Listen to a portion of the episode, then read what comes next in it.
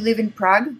Correct, yes. I was born and raised in Washington, D.C., and then I traveled many, many places and have currently ended up in Prague for the moment. My wife is Czech. Oh, okay, great. Yeah, but I lived in, I went to school in Washington, D.C., North Carolina, Iowa, San Francisco, and then taught in Ohio, North Carolina, and the United Arab Emirates. Oh, my God. Now in Prague. Okay.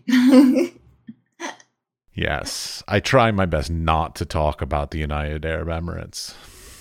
Yeah, I have some questions. As an Israeli, I mean, I have two citizenships. One is Israeli. I'm not even sure I can get in there. I have to check it, but... No. Yeah. No, right? Because when I was there, I was not allowed to visit Israel. Right. So I can. Yeah. Well, technically, we'll call it not allowed, but like they would do the separate piece of paper and stamp it, and you put it in your passport while you're there. And then when you leave, you take the loose piece of paper out. So you still can go there. But no, if I was in the United Arab Emirates and I traveled to Israel and they stamped my passport with Israel, I would not be allowed back into the United Arab Emirates. Right. Which I should... Yes, I can imagine. Yeah, it was a lovely job. I enjoyed it, and I'm happy I got out of there without being arrested. Yeah. And as a woman, I would be even more nervous to go to those places. Or maybe less. I mean, who knows? I'll tell you, my wife said she felt the safest she's ever felt in her life there because there was very little crime, if any. And as a woman, she could do whatever she needed. She didn't feel ogled. She didn't feel harassed. She didn't feel any of that kind of stuff. On the other hand, but she also didn't have many rights and other kinds of issues like this. So there's a balancing act. Right. And also she's a visitor, you know. Yes. And she doesn't have to live her life. Yes. The only place she ever had to wear the shela and abaya was in government offices and mosques. Other than that, she could wear anything she wanted because as a Western. Yeah, I know. It was an interesting job. As I said, I'm happy I got out of there without being arrested. Yes. Well, a coworker of mine was arrested and was really thrown in prison and deported because of something they posted on Facebook while they were there. Yes. Yes, without even being like a citizen of the Emirate, just for being there. And well, no, she was an employee. Well, let's see. Her husband was an employee at the university where I was teaching. She was doing part-time teaching, and she posted something on Facebook. They arrested her, threw her in prison, and then deported her. Oh my God! Yeah. I'm not going to those places. No, yeah. I'm just. There's enough to deal with in our lives anyway, between the pandemic and being Israeli and the global warming. It's enough, you know. And that's why I chose to leave. I was just like, this is too much. This is it's stuff I shouldn't have to be worrying about on a daily basis. And you have other things. We have a nice list, each and every one of us. Yes, we do. Yeah. So anyways, let's get back a step. So I generally start off with something simple, which is, could you please pronounce your name correctly for me? Sure. My name is Eleanor Carucci. And you come from Israel, as we've already discussed, and you moved to New York. So like one of the things I love to know about people is sort of like how they got created in the first place. So how does a creative person, was it your parents' influence? Was it some schooling? Like what sort of drew you to being creative as a career? I was in the arts from a very young age. So I was playing classical piano from the age of 5 to 18. And I think, my parents, my mom is a kind of a typical Jewish mama who everything we did, me and my brother, she was like, the kids are creating. So, but she was also putting a lot of pressure. Everything we did, especially me, I was the firstborn. I had to be, do it very well and think about the top of my field when I'm like 5 years old playing the piano. That was the good and the bad of it. She was very supportive. I got excellent education, even though I come from a Mizrahi background, which is the Jewish people who came to Israel from the Arab and the Mediterranean countries and not from Europe. I grew up with a lot of this culture of, My mother is Bukhari from Uzbekistan. My father is from Morocco and Syria. So a lot of warmth and intensity and talking about everything. But she raised me in terms of education with a Western education, classical music. And then later on, when I was a teenager, I studied acting and drama for 2 years. And then at around 15, 16, I arrived to photography just one day. So I was already surrounded by the arts. I was already in art high school. I already tasted the taste of being mediocre, especially with music. I was good, but not amazing, not good enough to be a solo pianist. So when I discovered photography, and it started by photographing my mom, I got hooked and very passionate about it immediately. And I was not old, I was 16, but I knew because of acting and music that this has never felt like this before. And I felt like this is something I'm obsessed with. This is something I can do 24/7. And there is just so much more. And I mainly photographed my mom in the first few weeks of taking pictures. And I felt I can see her more and understand her more. And it's just a different me when I'm taking pictures. The way I react and understand and feel and connect is so much deeper and stronger that I just want to be this person. I want to be this Eleanor, the photographer, even before I knew so much about them. But then I became serious and started learning it and did the Israeli army, went to Bezalel Academy of Art after 2 years in the Israeli army and did my BFA and moved to New York. I'm sorry, did you just skip over being in the army really fast? Oh, the army is mandatory for all Israelis. It's 2 years for women and 3 for men. That's how it was in my time. I know it's changing. So yes, you have to do it. Yeah. It was a pretty good preparation for the art world in New York. Let me tell you this. It toughened me up. Oh, yeah. I had a friend of mine when I was growing up. He was a French citizen. His parents, I don't even know. I have no idea. It was all very convoluted, but his parents were French. He was French, and he came to the United States in order to not serve in the military. So he stayed and ended up getting married and all this, and he's still in the United States. But I mean, I know people that have basically avoided that mandatory thing by staying out of the country for long periods of time. You can't do it in Israel because when you'll come back, you'll have to do it. You can avoid the army, which I didn't want to do. I mean, not that I enjoyed. First of all, the army gave me a lot. It gave me a lot. It matured me, taught me how to deal with different people from different spectrums of the Israeli society, made me more independent. I had to learn how to take care of myself in different systems. And I don't regret, even though while being there, I hated some of it. I don't regret doing it. I think it's not a bad idea that everyone in each country has to do something for the country. Sorry to sound like so patriotic. Even though I didn't love being in the army, I think it's not fair.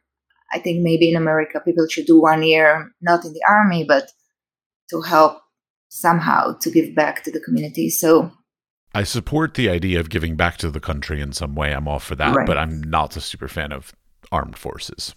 Right. I mean, I think it's a little different in Israel because it's not always a choice wars as opposed to America. But this, if we will start this discussion right now, because some wars could be avoidable, will not end, and you will not be able to air this conversation. So let's not go there. Fair enough. I generally stay away from religion and politics, which are, of course, the two topics we just started with. So there we go. Well, my father's a reverend, a priest, whatever, Episcopal. And so I generally try to stay away from that. And I grew up in Washington, D.C., so I'm pretty sick and tired of politics as well. Right. So, yeah, I try to. There are topics that, like, there's no. You're not going to sway anybody else's opinion. So all you're just going to do is just say your opinion, and everybody else is going to go, that's nice. I'm not. Yeah, not that opinion. We need to. Not that we need to. I wish we could talk more with more, understanding and accepting and patient to one another. No one needs to change anyone's mind in most cases. But it's sometimes difficult. Oh, don't get me wrong. I'm very accepting of all the different things, but I'm fully aware that nobody's going to make me a Republican because they've spoken with me with some passion kind of things. Right. Like, it's not to sway my opinions. That's true. Just to be clear, I am democratic. Of course, me too, and I'm a liberal, but I do feel we have to, I'm sorry to sound so maybe cheesy, the fact that I will not turn into a Republican doesn't mean I can't listen and understand some of what the other side is saying. And maybe we can each have different choices about our lives and respect each other's choices. I think it's so important. And Yeah. There are certain parts of the Republican belief system that I'm like, yeah, okay, I can sign on for that. But it's only like maybe 5% of their beliefs. Oh, yeah. So it's not enough to be it's not enough. Yes. No, never's enough. All right. So you ended up going to New York, where you currently are, and you have now been since 1995, if I read correctly on your website. Something that, totally change of topic, but even though I just started on a topic, but I was looking through your website and I noticed this thing, and we all do this. This is the thing. It's like, I do this on my website. Almost every artist I know does this on their website. We need to do this. Like, we need to propose things for grants and residencies and publishing and art statements and all this kind of stuff. And then we build these websites and we don't put text on our websites. We just put the pictures. And that's enough. People should understand what we do because the pictures say everything. Why do we do that? Because I do the same thing. I actually don't have a good answer. I should change it because there is a text for each of the bodies of work. So you just gave me homework. We're 5 minutes into the podcast. It was not my intention. Thank you very much, Matthew. Not my intention. Yeah, no, I think text is really important. And I put months of writing the essays for each of my books. So it should be there. It's not like a choice that I have anything. It's probably just not planning the website correctly. That's the answer. We all do it though. Everybody I know's website like has the least amount of text possible and the most amount of imagery and as big as possible. We all do it. Right. But it leads to the point of like, this is a general gripe of mine, sort of like thing that like I'm really kind of tired of the amount of text that we are obligated to write these days. It feels like, of course, it's more now than in the past. Maybe I just wasn't doing it in the past. No, it is. It definitely, I feel the same. It's more. And I think some of it comes because we're trying to work harder to distinguish ourselves from the masses of images that exist out there. And you and I are not 21, so we remember the time where a professional photographer was the one that could take a lot of pictures. And now everybody's taking pictures and having Instagram. And so I think a lot of the text came with this, like, I am serious. This is a body of work. And, trying to distinguish ourselves from the masses of people who are photographing. And the cameras on the phones are getting better and better. So I think the text is part of it. And also the MFA programs and all that came with that and what it is to be an artist and how our voice and what we have to say become important and also a way to distinguish yourself. I'm not just taking pretty pictures. Hopefully they're pretty. I want to say something politically about the humankind, about relationships in my case. And so the text become an important part of our identity. And don't get me wrong, text is a great opportunity to add context to a series or a body of works. And I totally understand the benefit of that.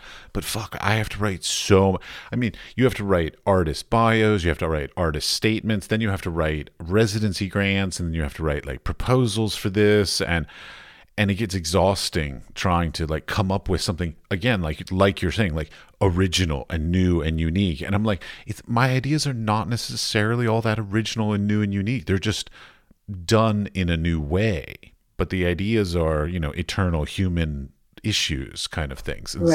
It's exhausting to try to figure out how to approach it in a new way to make people think it's something new.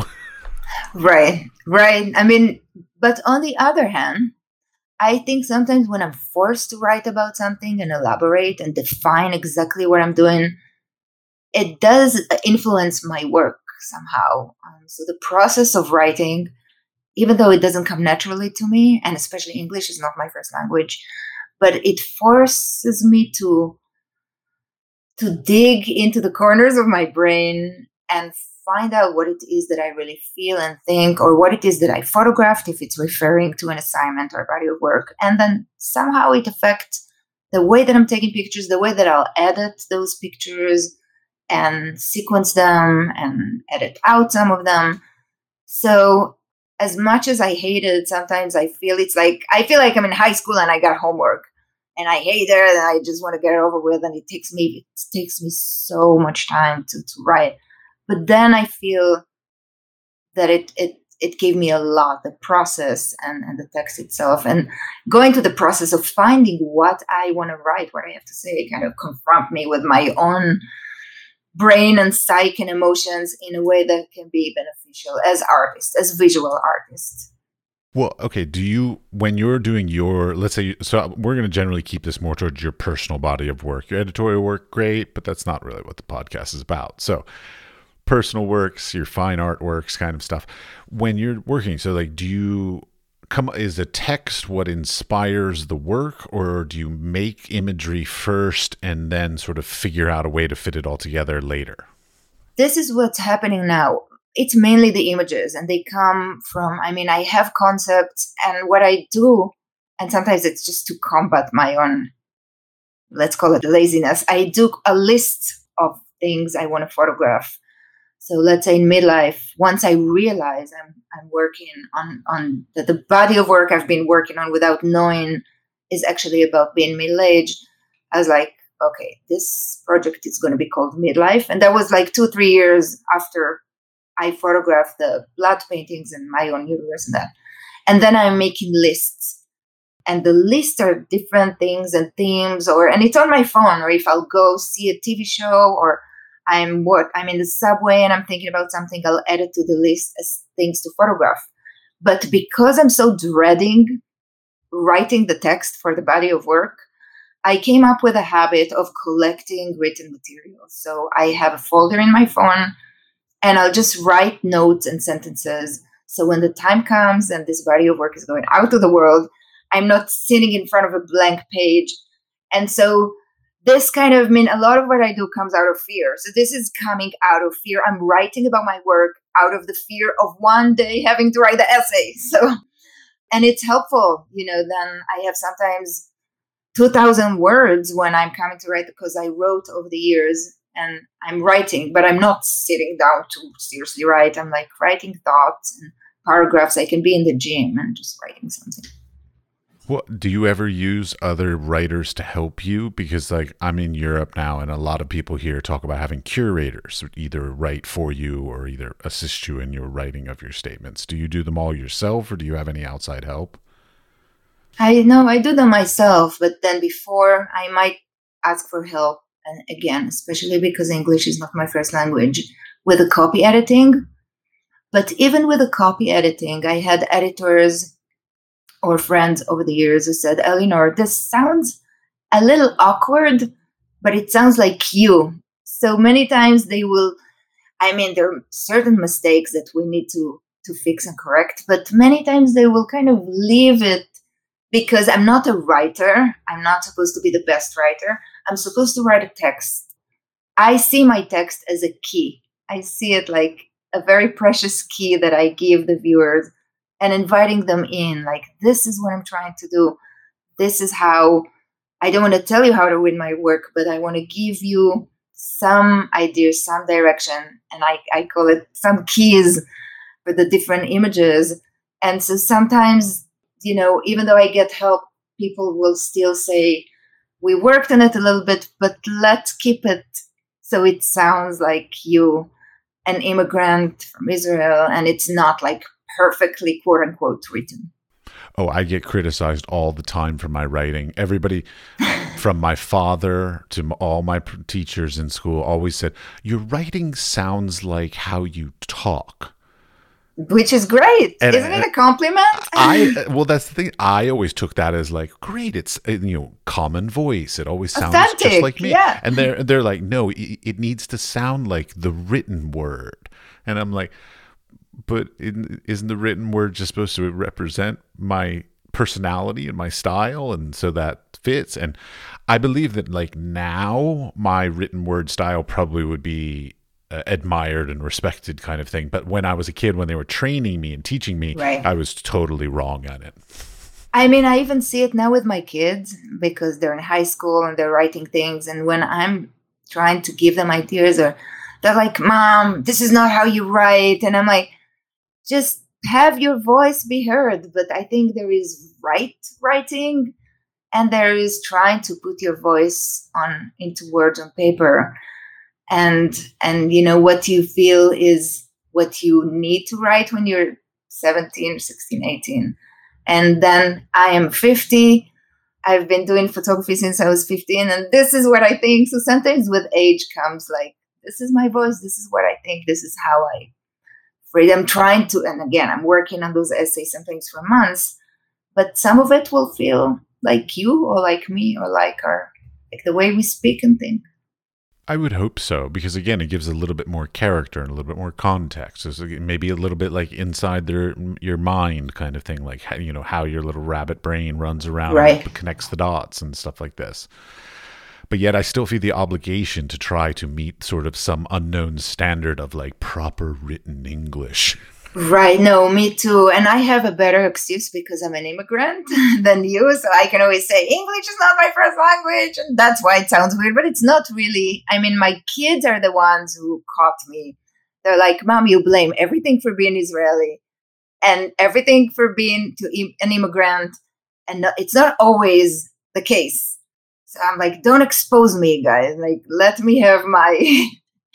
my excuses or my, easy way out. But I guess I never know what is because I'm thinking in Hebrew, dreaming in Hebrew, or maybe even not after so many years. And what is really me and who am I? Am I the Israeli Eleanor, the American Eleanor? What's in between? Like part of the struggle of having two identities, two homelands, two cultures. I have to tell you the funniest story ever. I had this friend of mine. He was, when we were in high school, his name was Spud, but his name was Paul Willis, but he went by Spud. But he bought this shirt at a secondhand store, blue shirt, yellow Hebrew lettering on the front of it.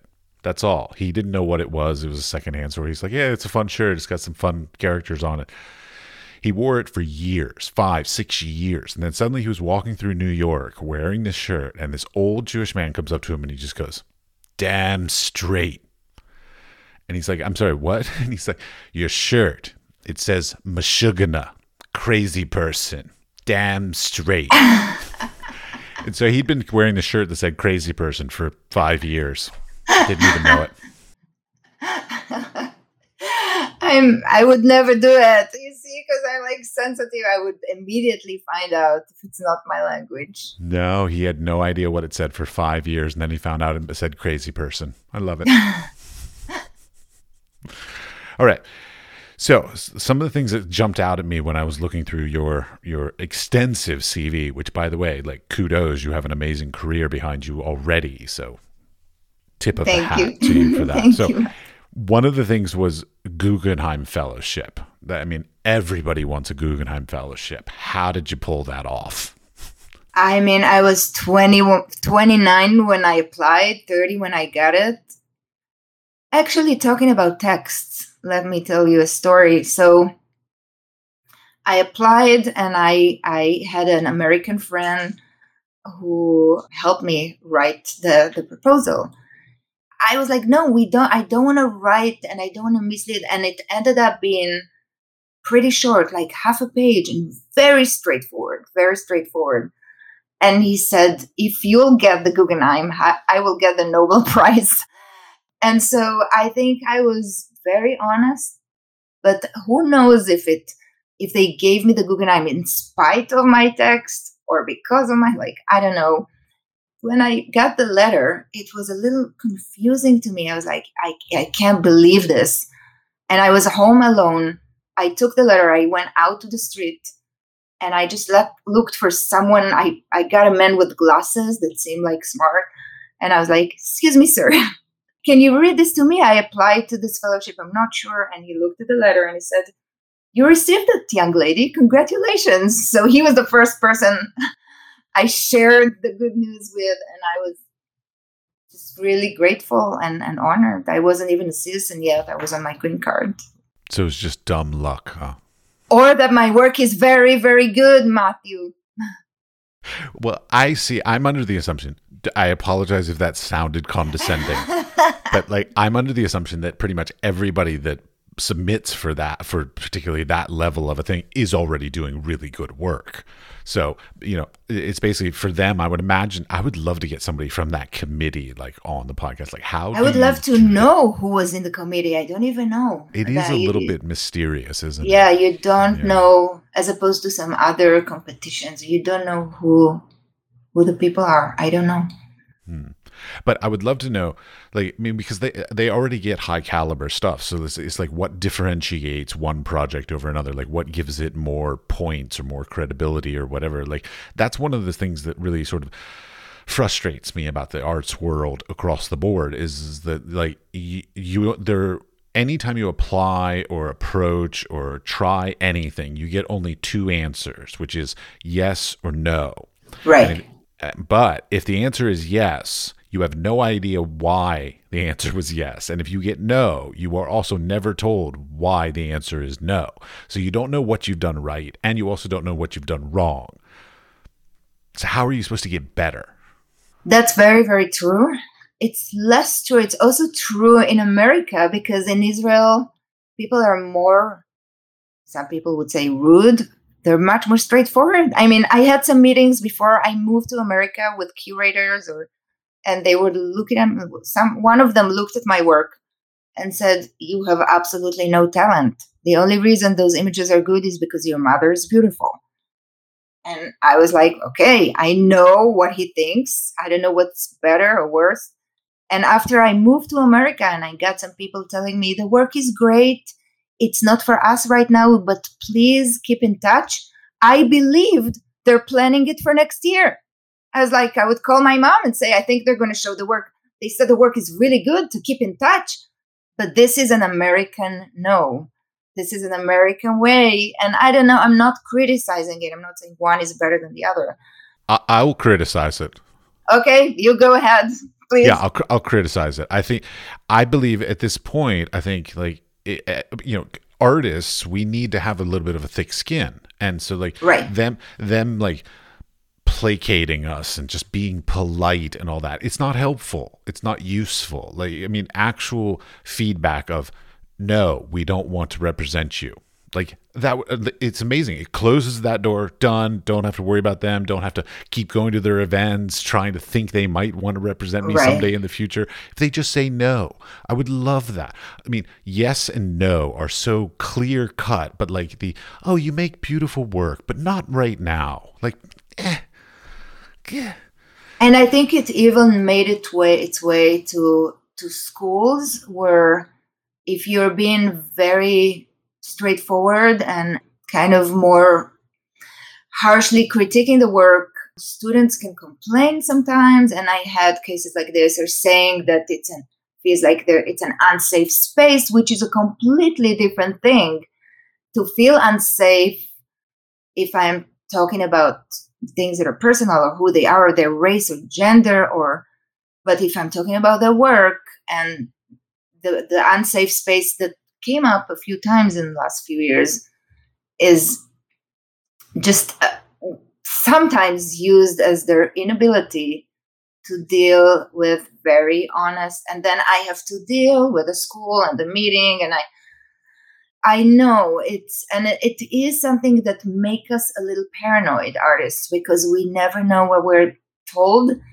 And even among friends, it's not always easy to be completely honest. So I developed a very, very critical, almost cruel. There is the me who's taking pictures, trying to not be critical when I'm taking them because it's so paralyzing, and to just photograph everything and be forgiving to my many bad and mediocre images along the way of trying to make good work. But when I'm looking at the work, not photographing, not creating, I am always being very critical, trying to think if this is original, if this is deep enough, if this is visibly interesting.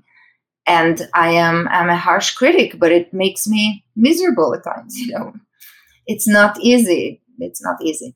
Absolutely. Yeah, I have been called into the dean's office or even the president of the school's office on numerous occasions for being too critical and too harsh, according to students as well.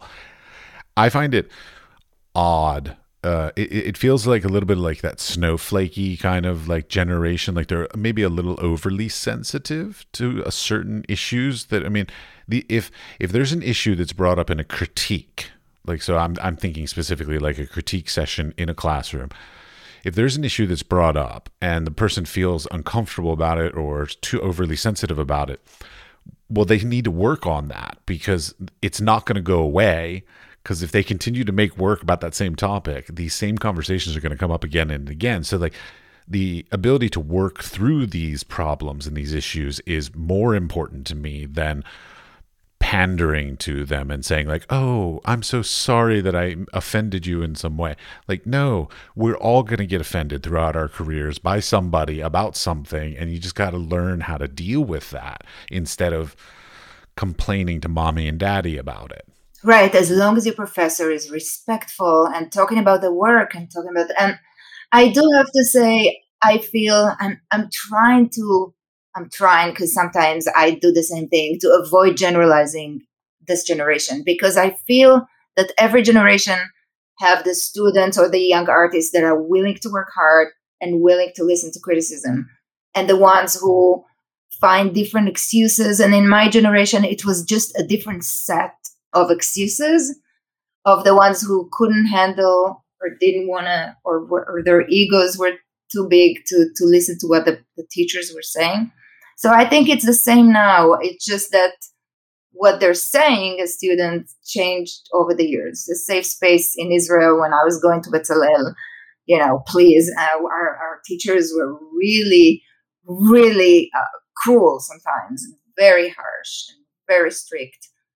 And it was very difficult to some, and some people stopped taking pictures. And I feel that some of it maybe was unnecessary. Some of it maybe was sexist, but some of it had me dealing with people who rejected my work and thought it was not good. And then if it's important enough for me, I should go on. And the road of an artist is lonely. And this is it.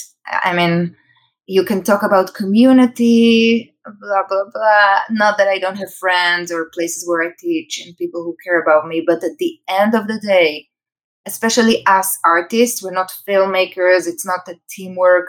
It's our work. And it's you and your work and how much you're committed to it, to making it better, to continue making new projects and new work, and to challenge yourself and to accept that sometimes you'll do work that is not good. Sometimes you'll do work that some people will not like and others will. And you have to do it. You can get some support. I have a supporting husband, but it's a little lonely at the end of the day. It is lonely. And it's funny because I just had this conversation with a friend of mine the other night, which was the independent process of producing artwork is an incredibly romantic, independent thing. You go into your studio, you do whatever, drink coffee, smoke cigarettes, whatever you do kind of thing, you know, you do your thing. But the part of the industry that we don't really talk a lot about is the after the work has been produced, how do you get it to the whoever? So you get it to the institution or the publisher or the gallery or the curator. Very hard. Yeah. That's the element that I'm like, okay, I have no idea how that works. It's very hard. It's very, very, very hard. And it requires dealing with a lot of rejection. And, you know, I many times feel that it's just like going to the gym. You know, it's sometimes when I'm creating the work, again, it's the separation. It's one thing. When I'm trying to get it into shows, publications, magazines, I can be very discouraged, offended, hurt. It doesn't matter. I wake up in the morning and I continue. And again and again and again. And when the good days happen, and they're more rare, there are more rejections and saying no to you. But when something good is happening, I learn to really, really feel my batteries with it and appreciate it and celebrate it and, you know, let myself enjoy it, because it will last a little bit and then it's continuing the Sisyphean way of writing to the people who doesn't even email back, or they email back, or this doesn't want to do it. This is, and you just have to continue to do it. And when people ask me, where do you find the inspiration? I don't do it without the inspiration. Wake up in the morning, be bitter, be angry, hate everyone, and email those three emails as nice as you can. I think you just expressed my entire life right there. Yes. But it feels like there's more. It feels like the quantity and the speed of it has accelerated. Like, I remember being in college and I had like 12 exhibitions this one year. I was really weird. This one year I was like, I need to get some things on my CV because I was getting ready to graduate. I'm like, I need some exhibitions. So I applied to like every fucking thing I could find. And I ended up getting like 12 exhibitions and they all wanted the same photo, but I only had 2 prints of it. So I was like, fuck. And so like I had to figure out a way to like juggle, like this print goes there for these 3 months and then I get it back and I can send it to this other one. And like, it was a mess, you know, and this stuff would never happen anymore now, because of course you could just print off another 100 copies right. of it, or you could just send the digital file straight to them and they can print it, whatever. Right.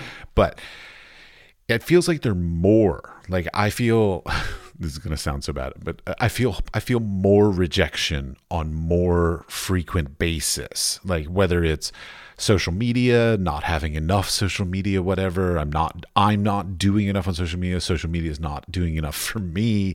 Like there's so many opportunities. So there's so many competitions, exhibitions, residencies, all these different things to apply for that it's almost overwhelming to the point that you're like, I can't figure out what to do. And so therefore I failed at applying to all of them because I missed all these deadlines because I was looking at these other things and blah, blah, blah. And it weighs on me even more now than it probably ever did in the past. Am I alone in that? I actually feel I became much like I do priorities and I'm not killing myself. Or I mean, I'm just like, this is what I'm focusing on now. And it's maybe 2 or 3 projects. And this is what I'm going to do and making the work of the projects I'm working on. And I'm not going to do everything. Like I can't do everything. I can't aim for everything. Social media is another thing. I always feel, and I'm reading about, you know, the dangers of social media. So I always feel I'm not doing enough. And you know what? I'm probably not doing enough. It's not in my blood because I'm older. It's something that I have to make myself do. And I keep saying you're older. You know, we're the same age approximately, just so you know. Okay. So I'm not old as I'm telling my kids. We're just middle age. We're just older. Older in the middle. It's not so bad. I'm trying to improve, but I could probably do a better job with social media. No doubt about it. But, you know, every generation have their advantages. I had some advantages when I came out to the market, you know, in 95, and what I had then, some young people don't have today, and what they have, I don't have. I don't have their talents and instincts to social media because it's something I got to actually only, 5 years ago. So I'm doing as good as I can for my age. It's like telling a woman, like right now, when people tell me, you look great for your age. I'm like, do I have to hear the for your age? Can it just end after the great? It's the same for me with social media. I'm doing great, maybe for my age. I could probably do better. And I sometimes worry that I'm not doing well enough with Instagram. Well, I mean, I personally haven't seen a lot of great benefits from it. I hear people saying like, "Oh, I got a sale here and I sold that and all this," and to me, all I feel like it's going back to high school, which I was horrible in high school. Like I was a total outsider, recluse, crazy, drugs, all kinds of, but anyways, like I was never the popular kid in high school. And I feel like social media is just like a new form of adult sort of in-group, out-group popularity. And I still feel like I'm an outsider no matter how hard I try. So it's very depressing for many people like me. Okay, after you depressed us, let me just highlight what I think is good about it. Matthew. Yes, feel free. Okay. This is what I feel is good about it. First of all, I did have things, professional things happen as a result of posting and social media, especially Instagram.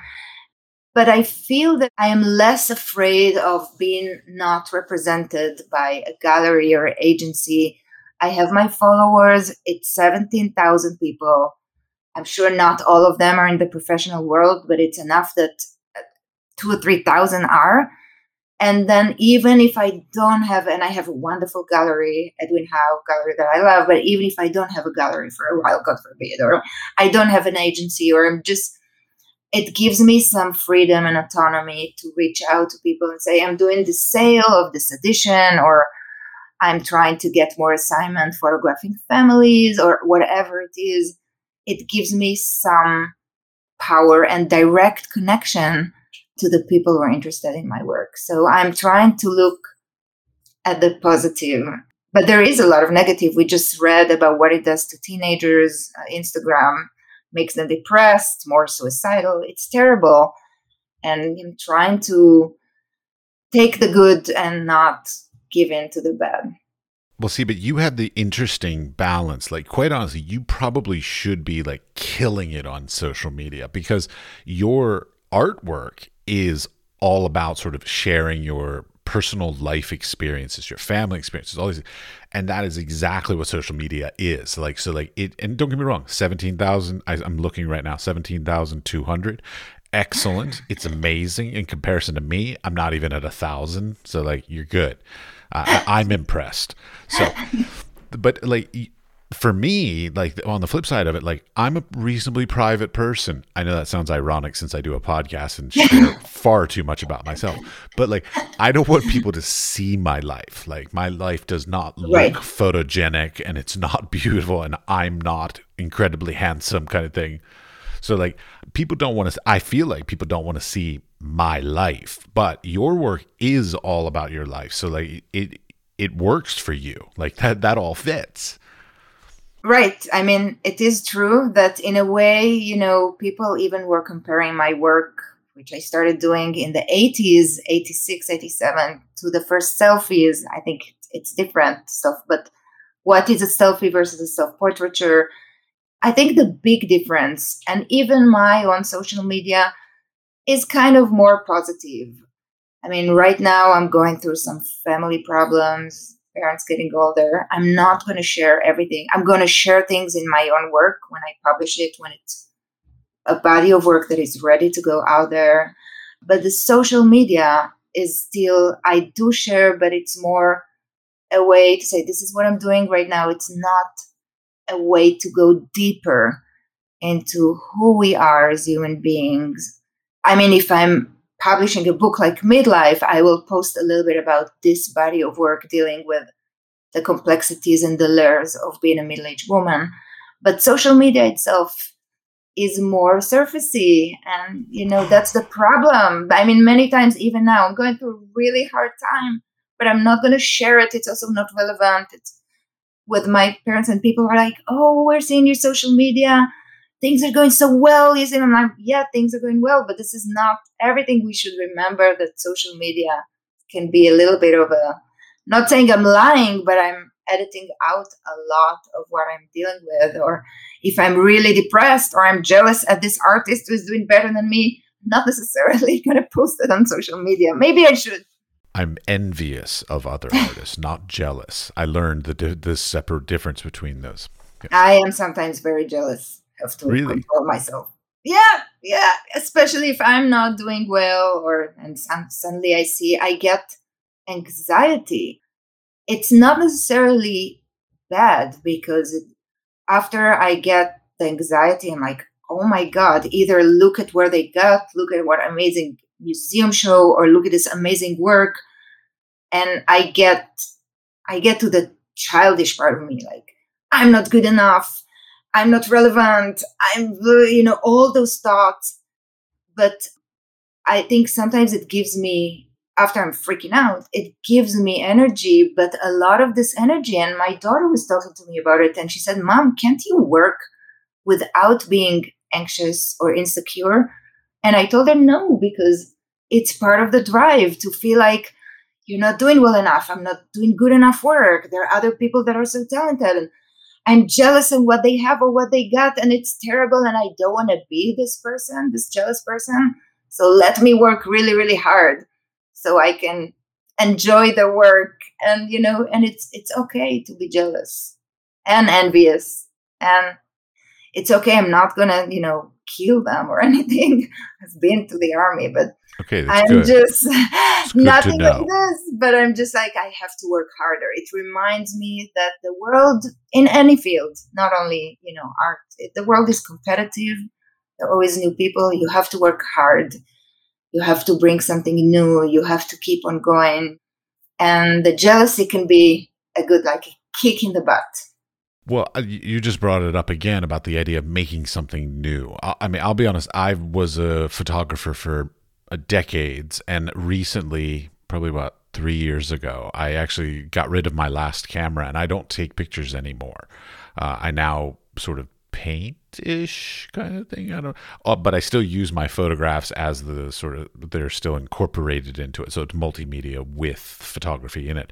But I kind of feel like, to a certain extent, with the sheer volume of work that I can see in the world, there are stunning images, photographs being done. I do portfolio reviews for Lens Culture. They're anonymous portfolio reviews. I do those. I see thousands and thousands of portfolios every month, and there are some amazing works being done. And to a certain extent, it's sort of like, how can a young photographer now sit there and go like, oh, you know what? I've got something new I can add that has never been done before, that's somehow unique and different. That has got to be incredibly daunting. Right. And it's, even just, I'm teaching photography. This is one of so many of my students are struggling with, and I struggle with it too. But first of all, there is no answer. It's hard. Everything was and is being photographed. From the beginning of our podcast, tens and thousands of images were taken. We have to think about it, but we have to sometimes put it to the side and say, and maybe new is not the word, but to say, how do I create work that reflects something very specific in me about the way I feel things, my identity, the way I'm going through things, where I am. So for me, it's a lot about being honest and specific. And then just hopeful that people will see in what I'm putting out there a unique voice. It's my voice. Yeah, I'm a middle-aged woman. I did a body of work about it. It's not very special to be a middle-aged woman. But just to talk about it may be special because it's not being talked about a lot. To photograph my own uterus, I'm like, I'm going to do it. It's something I have to push myself to do. And I try to create a body of work that is very specific to what I feel, the good and the bad and all the in-between. And this is all I can do, is just create a voice that is mine, and just hopefully it's interesting enough. Okay, I've got to speak, because we've talked about anxiety and all that. I've got an anxiety that I always wonder whether other people feel this. So I have this feeling that I'm either incredibly ahead of the curve and making something that people just don't understand yet, or it's not of its time, or whatever, or I'm behind the curve. So like, I'm making something that is no longer relevant. It was popular in fashion, whatever, 5 years ago, 10 years ago. Do you ever get that feeling of like not knowing whether you're like on the bubble or ahead of the time or behind the time? Is that something you feel as well? When I feel it? All the time. Yeah, I was going to say in the mornings. All the time. I mean, this is something that I also, after many years, decided that I am not going to wait for it to go away.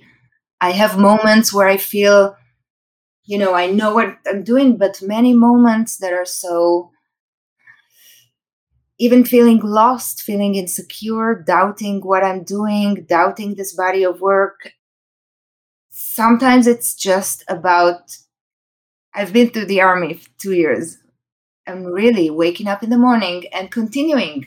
Yeah, this might be my worst body of work out there. And every body of work I put out, there are days that I'm feeling this will end my career. This will be the body of work that will end my career. This is the last one. Yet, pick up the camera and continue making work and continue making the list and think and buy a new light. If you're so stuck, I'm buying a new light. I'll buy a new lens. And continue and continue and continue without waiting to feel, I know what I'm doing. I exactly know this project will be a unique voice. Blah, blah, blah. No, I can't. I mean, sometimes I have days where I'm like, this is very important. I'm going to do this. Sometimes good images come along. Many times bad ones come along. And in between, I just have to continue working. Yeah, I know. I just redesigned and restructured my entire studio because I was sort of at a block. Like I was like, I didn't know where to go next. And so I just redesigned everything and made a new layout so that I could, and now all of a sudden I'm like, great, tons of work to do. And like, so just, you know, because I simply have the space to do it. Sometimes it's as simple as just like changing something in order to sort of like spark some new life into some works. Right. Yeah. Right. And sometimes it's also about enduring those few weeks or few months of nothing too good comes along. It's really difficult. So years is not that would be hard. It is hard. Yeah. Yeah. Well, I mean, I was in the United Arab Emirates. I do figurative work generally, and I was in the United Arab Emirates. And of course, I couldn't post on social media, as we discussed before, because of my fear of being thrown in prison. Right. So I have this huge gap in my CV where like I didn't do anything, because like if anybody had seen any of the work I was producing, I could have been thrown in prison. So, yeah. And I think that's why it's so important also to keep chasing. I mean, we many times feel like, who needs the museums? Who needs the galleries? It can make you angry as an artist, but I think it does something that is important to keep me going, to know that I have deadlines, that I have book deals, that I have to finish this body of work because I'm going to approach this and this publishers and get shows. And I know I have to work hard to get good things happening because it will keep me going. And I am not this kind of person. Like my husband and I went to art school, and he graduated 1 year before me in Jerusalem and decided he doesn't want to be an artist or a photographer, and he's doing programming. And he's photographing every day, Matthew. Every day for himself. I'm not sure I will be that person if I don't have the outside feedbacks and acknowledgement and recognition. I'm not sure I will. I need the recognition. I need my ego needs this like food. So I better make sure it's happening. The solo shows, the books, because it will keep me going. And I don't want to put myself to the test. But it's really hard. I mean, I have not been as successful in my recent time. So since the UAE, I sort of haven't been able to get back in to the things, because like I had a pretty good run going while I was in the United States. When I left the United States, I've had a bit of a difficulty sort of finding my footing once I've left.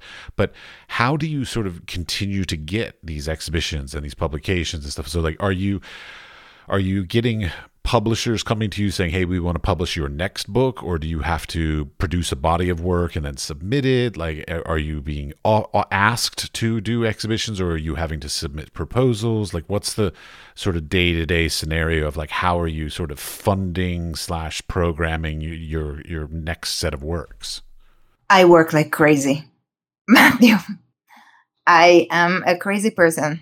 Part of it is really insane. I mean, I work hard. I make a lot of work. I create a lot of projects. I don't stop thinking about who to go next, who to write to, how to try to get shows.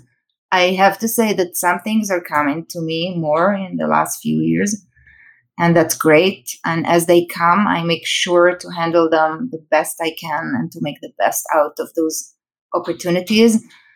But I really work hard, and I don't I'll wake up at 5 a.m. and think about, I should do this, I should email this person, this should be a project. It doesn't come with feeling calm and confident. It doesn't. And the older I get, it doesn't. It's not, I'm like, so now I'm 50, I'm going to be relevant. I'm getting even more. I think I'm getting even, it's getting worse. All right. Yeah. I'm sort of to a point getting to the point of fuck, it's never going to happen. God damn it. I've put 30 years of my life into this and it's just never going to happen. But I talk myself out of it. Don't get me wrong. It's those depressions that come through every now and then of why do I keep putting myself through this? And then you're like, well, the reason why is because of that one person that did buy a piece or that one opportunity that did come through. And so it's really, it's those few and far between things that they keep you going, that you really got to hold on to, because fuck, it can be so lonely and depressing to do. It's really difficult, and especially for people that are not coming from wealth. I mean, I come from a middle class, and maybe sometimes I think maybe it's a blessing in disguise, because I have to make things happen, because I have to make a living out of this. This is not some expensive hobby, if this is not working, I have no income. So sometimes it makes me very anxious, but I know that it's also pushing me to get more assignments for magazine, to try to sell, to do the best that I can, so I can have a successful career and make a living, pay the bills, raise my 2 kids, all that comes with that. Okay, so just to be clear for the listener and for myself, this is your full-time job. You have no other job, no other side hustle. I mean, I teach and I shoot for magazines. But I'm an artist. This is all that I do, and it's a lot. I used to belly dance for a living when I was in my 20s, between the ages of early 20s to my mid-30s. But for the first 6 or 7 years in New York, I mainly made my income. I was a professional belly dancer, Middle Eastern dancer. But at some point, I had to drop this because I got more success and more income from photography. All right. So I don't need to know your actual numbers of your income, but I want to know the percentage of sort of the difference. So how much of your income comes from, let's say, your editorial work? How much comes from art sales or book sales of your artworks and teaching? So is it 25, 50% kind of thing? What's the ratio of how much it comes in? COVID changed it a little bit, which we'll talk about, yeah. I would say in the past 2 years, half of my income is from print sales, which wasn't true before. And then there is the teaching, both the MFA program, School of Visual Arts, and the MFA program of Lesley University, and some workshops that I'm doing independently or with La Luz workshop. There is the teaching, giving talks. Editorial assignments went down after COVID. I got a few that were wonderful, and hopefully they will pick up again. And books, I make some money off, which I'm still lucky to be paid to publish books. I don't have to, but it's not a lot of money. It's a few $1,000 maybe from each book, that so far maybe will change in the future, but it's so much work. I mean, it's thousands of hours of work. I maybe paid 3 cents an hour on those books, but I get some money, but it's not a lot.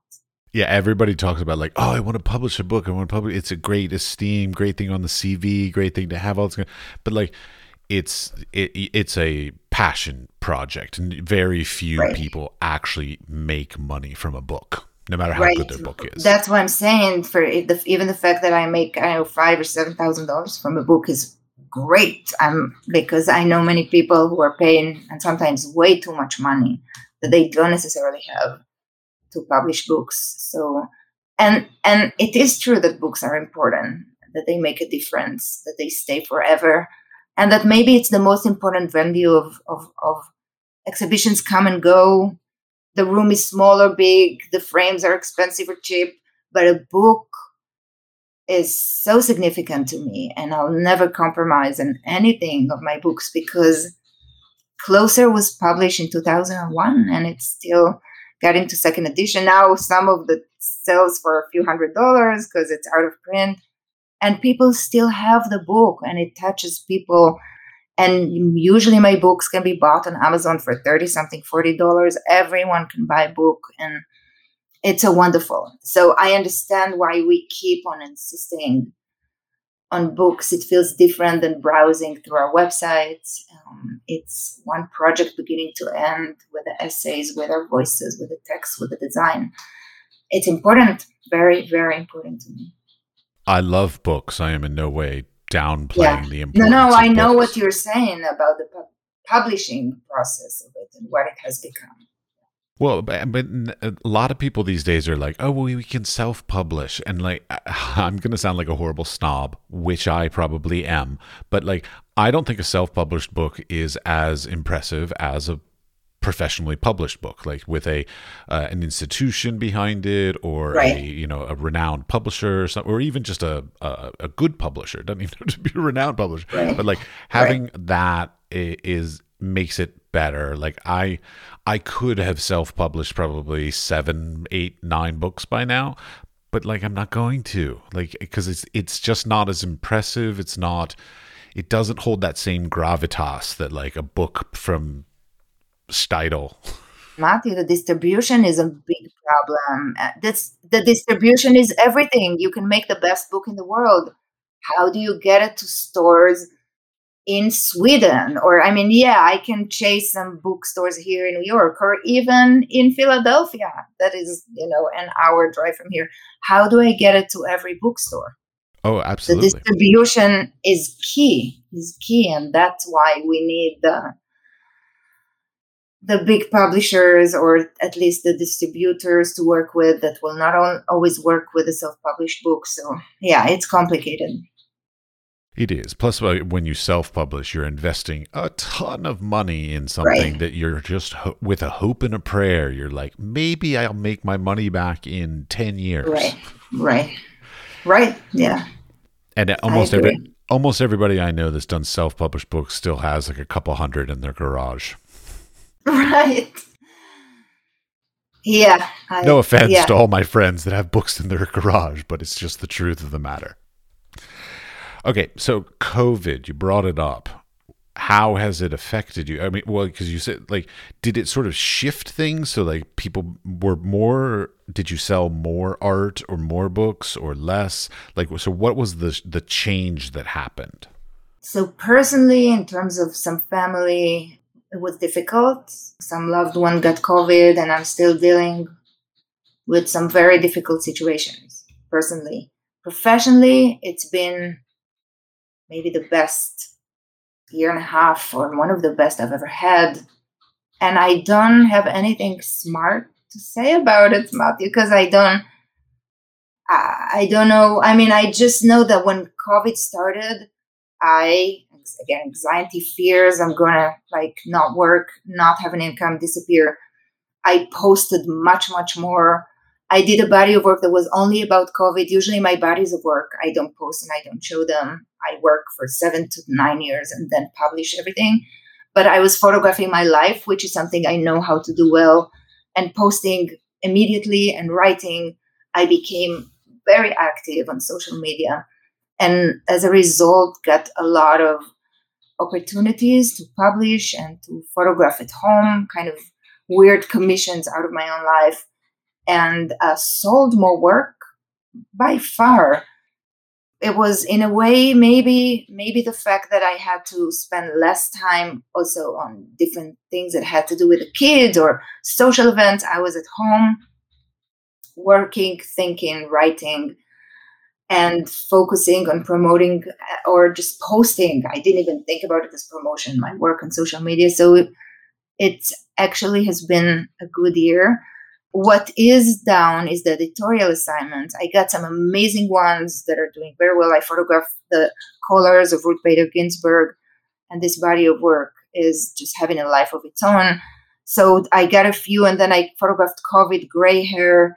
story for the New Yorker. So it was a series of images and it got a lot of attention. So the ones I got were big and significant, but I'm overall working less. And there is some things that were supposed to happen and got canceled. People got COVID. They didn't want to have me travel, all kind of things. So I hope it will eventually pick up again. But this is down, like editorial assignments overall. Again, I got a few that are great, but overall, they're down. As I would have expected, quite honestly. The thing that is, I think, significant that got better is the ability to give talks and to teach via Zoom opened a lot of opportunities. I gave lectures in Cyprus, in Paris, in Israel. I taught in Israel, which was so wonderful. And I'm giving workshops now via different La Luz workshop and others through Zoom. So then it's much easier to fill my workshop if it's 12 people and it's open worldwide. Then everyone can take it from everywhere. And we get a class. I mean, it's Zoom, it has its limits, but it has its beauties. And we get a class of people from all over the world in different time zones. And it's really wonderful and a new opportunity. I did teach. That was a good thing. I did some online classes for ICP. When COVID hit, I already was one of the people around who taught remotely. So I was ready to jump in. I had all the equipment and I did it already. So this is an opportunity that is happening as a result of COVID. As we all know, remote. As we are doing right now. As we are doing right now, seeing each other and talking and chatting. Okay, wait. So you brought up a topic about workshops. I love the idea of workshops. I've been asked to submit to like teach a workshop, and I would love to teach a workshop, but I am sitting there frozen about like, how do you even come up with a topic to teach? Like, you know, how do you find a way to say like the topic of a workshop is this unique thing that you can only learn from me? I mean, from you, because right. This is your workshop, you know, because like I'm looking at all the workshops that are available in the world, and there's some amazing ones, you know, the Anderson Ranch, Maine Media, all these kinds of places, fabulous workshops all over the world. And I'm looking at them like, I don't know what else I can offer. What's that? You know, it's like, how for you do you sort of come up with an idea of a workshop that somehow differentiates or makes it unique enough that people would want to attend your workshop? I mean, there are two things that are happening here. One, I'm just trying to come up with the themes of what I'm good at. So it can be intimacy in photography, and then it can refer to editorial assignments or to my own work. It can be working as an artist and shooting for magazines. How do you pull the two together? And other things that happened came to me, like La Luz workshop approached me about doing a women-only workshop. I didn't think about it.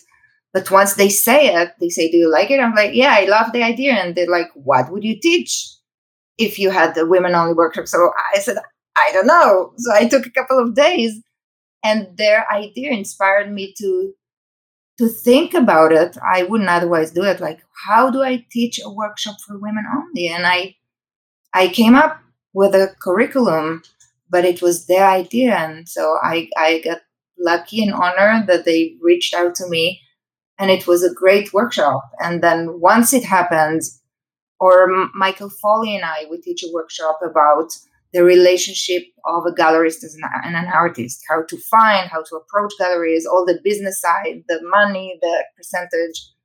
And every time we give a workshop, we have a meeting after. What can we improve? How can we add things? What we forgot? Because even while we're teaching it, students are like, by the way, I wanted to ask. And we're like, actually, we don't know. Let us get back to you. And we approve the workshop. So it's what I know how to teach, and it's what can be taught. I mean, I also know how to use lights, but I would find it really hard to do it via Zoom. Some things can be done wonderfully. Some things are like how to go out on an editorial assignment and work with the environment, like on the field. not so great to do it on Zoom. But other things like talking about intimacy, looking at people's work, talking about the business and about the financial aspects, contracts, you know, there are many, many things that can be done through Zoom wonderfully. Do tell, what's the thing that you found that a lot of people don't understand when it comes to like contracts and those kinds of stuff? Everything that I didn't understand. I mean, some people, you know, there's so many things that you just don't know that are so obvious once you start working. I mean, my first job was for British Vogue, one of my first jobs. And I didn't know I had a budget for assistants, for model. And I had all my friends work for free. I was like, guys, you got to help me. I was 20 something. So I had a lot of young, beautiful friends. And only later, like a year or two later, I went to London and I went to visit British Vogue, and all the people were like, we couldn't stop laughing about the fact that you didn't charge us for anything, but they also didn't tell me. They told me your fee is $400 a day, but usually there's so many expenses to rent equipment. Even something like this, when you get an assignment, pay the models, pay the assistant, the equipment, the car rental, the food, the lunch, the drinks, the parking, put all of this into your budget. So just to put this, my Word document, share screen, look at all of this. This for me took me a few years just to know what can be done there. So it's not one specific thing. It's especially when I was going to school, no one was teaching us back then from 91 to 95. There was no how to write a resume. There was nothing like it was like purely art. Today, schools are having more classes like this. And I tell students, don't be afraid to reach out to other friends, to ask around, to post on your social media. I got this assignment. Anyone has any ideas? You get a lot of information. You just have to know that you don't know and find out. So there is, you know, even me still today, as I go to other fields, a traveling show, I'm thinking about something right now. What do I get? Who is paying the fee? Is there an artist fee? I learn as I go, but it's important to know that I don't know and I have to find out to reach out to the people who've done it. And if they don't know, they will connect me with someone else and to get the information.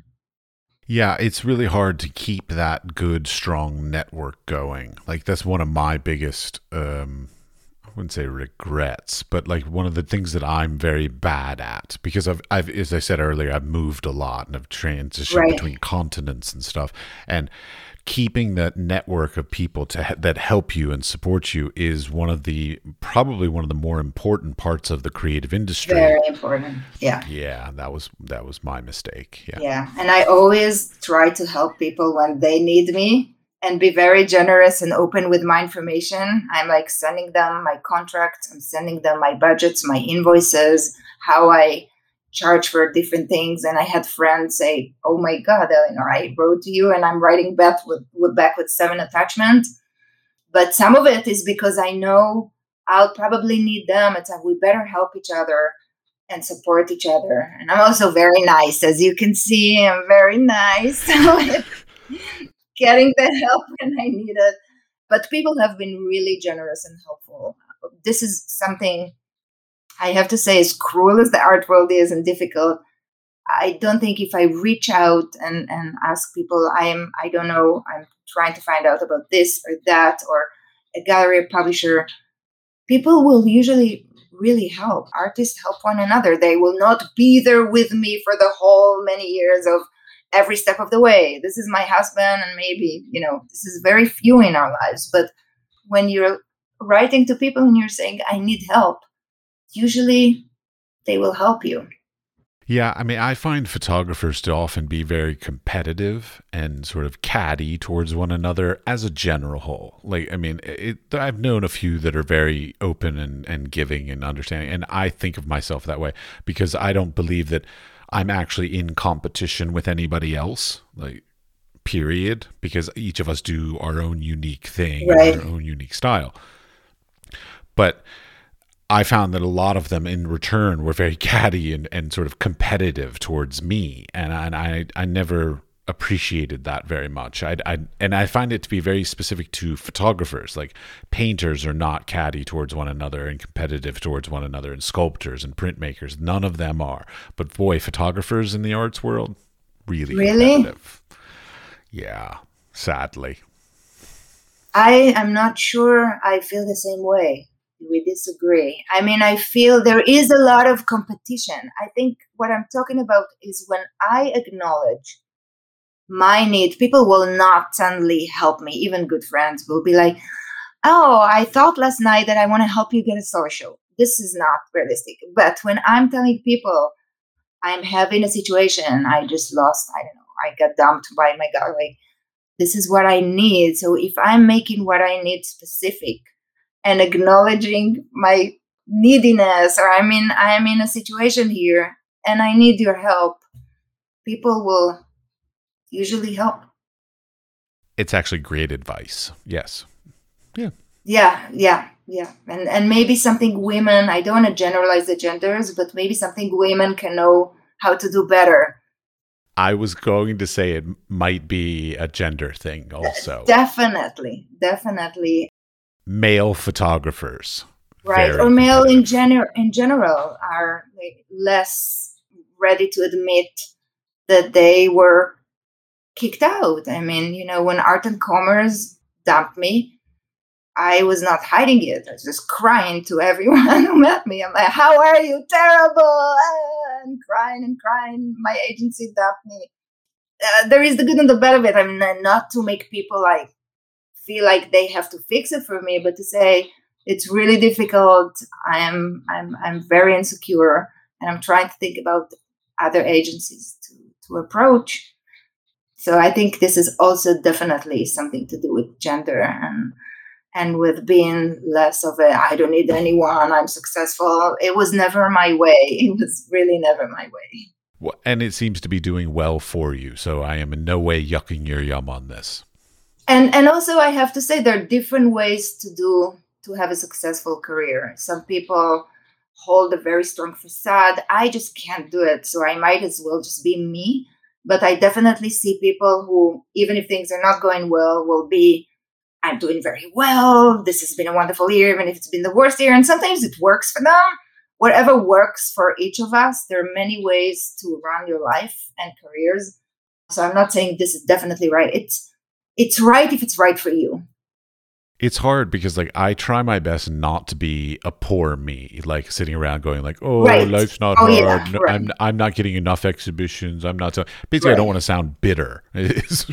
I know, and it's. I think I let myself every once in a while. It can't be the everyday whining. This only my poor husband gets. But when something big happened, I lost an opportunity, then I can let myself be miserable. But then only for a little while. Can't keep whining for too much because I'll wear them out. Well, it's hard. It's also because then people don't want to work with you because then you're just bitter. Right. You can't you can't continually be that person. Because I know plenty of those people. Right. But you can also be honest without being too needy or feeling sorry for yourself that we can keep to ourselves, but just be, this is what happened, this relationship, if it's a gallery or publisher, didn't work out. I'm trying to find new places to approach any idea. So it doesn't have to be, can you be my therapist for the next 3 months? It can just be honest, and be I'm trying to find people to approach. Do you have one name? And also not to ask people for something unrealistic. Introduce me to everyone you ever worked with and help me write the proposal. No. Can you give me one name or maybe someone you can connect me to? So keep it realistic and of what you're asking from people, and be willing to give back when they need you and when they need help. Always. Yeah. I've got this relationship with this collector, and she always comes to me and is like, so how are things? Are things okay? And I play the stoic. I'm like, things are fine. Things aren't great, but things are fine. Because basically I know she's waiting for me to say, no, things are shit, for her to go, okay, well, I'll buy a piece from you now. Like she's waiting to be a savior to come in to like, so she's waiting for me to have a bad time for her to be able to go, oh, well, I'll buy something from you now. And if it makes her buy, I would go for the, just different people are different. I think some people are happy to go into those deep conversations and share what they're struggling with. And some people just find it burdening. You know, many times I go into very formal meetings, but 10 minutes later, because of the specific person, we're really talking about real things and sharing vulnerabilities and failures. And sometimes it's really not the right person and the right. So it's also about different encounters with people and how they go, who they are, who you are, what is happening in this connection with another person. Yeah, don't get me wrong. I'm waiting until there's actually a need to sell to this lady. So like when I actually have a real dire need, call with tears. I'll call her up and be like, okay, yeah, things are shitty now. Please buy a piece now. So, yeah. Holding that trump card. No pun, you know. So, yeah. All right. So let's wrap this up. Any sort of advice, because you're also a teacher. So something that you think that the next generation is not thinking about enough, or something from your own career that you're like, oh boy, stay away from this thing because I fucked this thing up? I think I can't advise them, to be honest. I can, you know, give a lot of information and wisdom and look at the work and give my honest opinion. But in some ways, they are feeling the world they were born into better than me. They're doing things differently than me, and they're doing great things using the tools that they have. So the only advice would be very general. Just be persistent, keep on working, keep on creating, keep yourself motivated. Also, sometimes the advice that still is true is that not only insisting on being an artist is definitely what's right for you. You can become a photo editor, a curator, or a social worker, or life is big and it's full of ways to grow and develop. And this is true for if you're 95 or 21. But how to work in today's world, maybe they should advise me. Amen. I sort of feel that way sometimes too. Yeah. All right. Well, thank you very much. Thank you so much, Matthew. Thank you for hosting me and inviting me and for this honest conversation. I love the wise fool. We had some foolishness and some wisdom, I hope. So I love that you figured out how I got the title. It's good. Yeah, my dad used to always tell me I was a sophomore, which translates from Latin to wise fool. So I'm being sophomoric, or a sophomore is a wise fool. Aren't we all wise and fools? Absolutely. That's why I titled it that, and that's what I am every day. All of us. I know, it's so sad, but yet so nice. Yeah. All right. And that's it.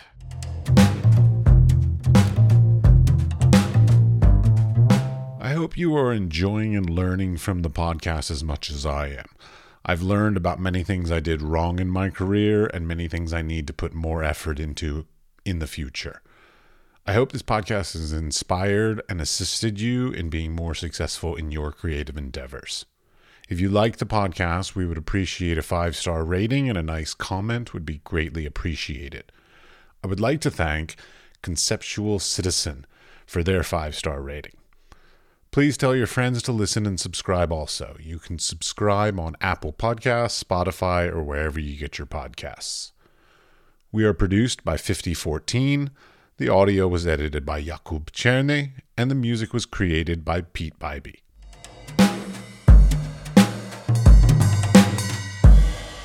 The Wise Fool is supported in part by an EEA grant from Iceland, Liechtenstein, and Norway in an effort to work together for a green, competitive, and inclusive Europe. We would also like to thank our partners Hunt Kastner in Prague, Czech Republic, and Kunstsentrene I Norge in Norway. Links to EEA grants and our partner organizations are available in the show notes, or you can find more information on Instagram at thewisefoolpod, or simply on our website wisefoolpod.com.